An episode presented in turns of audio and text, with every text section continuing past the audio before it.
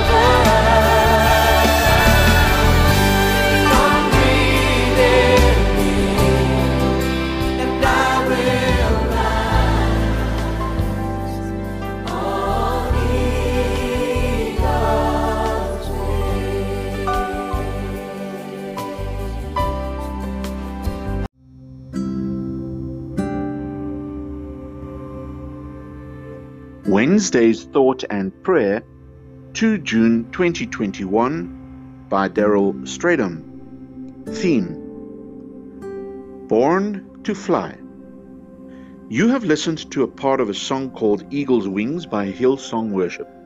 The lyrics of this song tells of a deep desire to wait on God whilst having an unquenched desire to know more of Him. An invitation from mankind to God to dwell and abide in us and have free reign over us. It calls on the Holy Spirit of God to come live and breathe in us, for in doing so, we will be able to rise on eagle's wings, so to speak, and soar in heavenly places just like an eagle was created to do. On Sunday, the thirtieth of May twenty twenty-one, I was traveling through the quaint and scenic town of Dullstroom, which is situated in Mpumalanga province, South Africa, en route to Johannesburg. As I was about to leave the town, I passed the Dullstroom Bird of Prey Center. My eye caught the silhouette of a black eagle sitting perched on a tree branch in a cage. I turned back to have another look and photographed the bird from the roadside while seated in my car. It was a beautiful sight to behold. However, I could not help also feeling sorry for the bird, as it was created to spread those powerful wings and soar into the sky aloft the wind currents. This bird center also serves as a rehabilitation center for injured wild birds and release them if they have a chance of survival. It is pretty much a matter of waiting whilst the birds strengthen and recover in the hope of being released back into the wild. Thoughts? Yes, the eagle was born to fly high above the ground from where it has a panoramic view of everything below, even from where it is able to spot its next meal, which is critical for its survival. The eagle can travel vast distances, if necessary, and rise out above stormy weather. So too, it is critical for our survival, both physical and spiritual survival, that the Holy Spirit dwells and abides in us. We really are better off with the Holy Spirit dwelling and abiding within us. Jesus said that the Holy Spirit is our helper. Are you overcome by the weighty issues of this life? Are you in need of a physical healing touch? Do you need healing of a relationship that has become rocky and difficult? Healing and restoration to your finances? Are you unemployed or need a new challenge? Are you desiring something but it seems so far off and unattainable? Do not be discouraged or forlorn. There is hope. There is a Bible scripture in the book of Isaiah forty verse thirty-one, New King James Version, which says, "But those who wait on the Lord shall renew their strength. They shall mount up with wings like eagles. They shall run and not be weary. They shall walk and not faint." My advice to you today is to wait. Just wait on the Lord and allow Him to dwell and abide within you. Invite Him into your life if you have not done so already. Just wait and listen to His gentle voice as He speaks within you. God will confirm everything He tells you, if you will only allow Him to do so. Just like the black eagle in the cage, you were not destined to do anything other than that for which you were created. Ask God to reveal and remind you of His purpose, promises, and plan for your life. In the book of Jeremiah twenty-nine verse eleven, New King James Version, we read the following, "For I know the thoughts that I think toward you, says the Lord, thoughts of peace and not of evil, to give you a future and a hope." Prayer. Heavenly Father, we welcome the Holy Spirit to dwell and abide within us. Help us to become quiet and wait upon you as you direct us in the plan you have for us. Reveal to us the path we ought to travel, which brings you joy. For in finding what pleases you, we too shall find our hope and joy. Amen. Bible scriptures, reading from Psalms one oh three verse one to five, New King James Version. "Bless the Lord, O my soul, and all that is within me.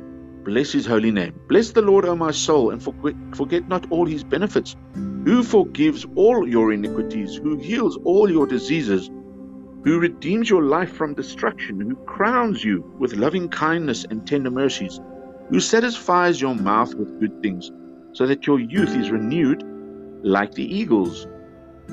We've also read from Isaiah forty verse thirty-one and Jeremiah twenty-nine verse eleven. God bless.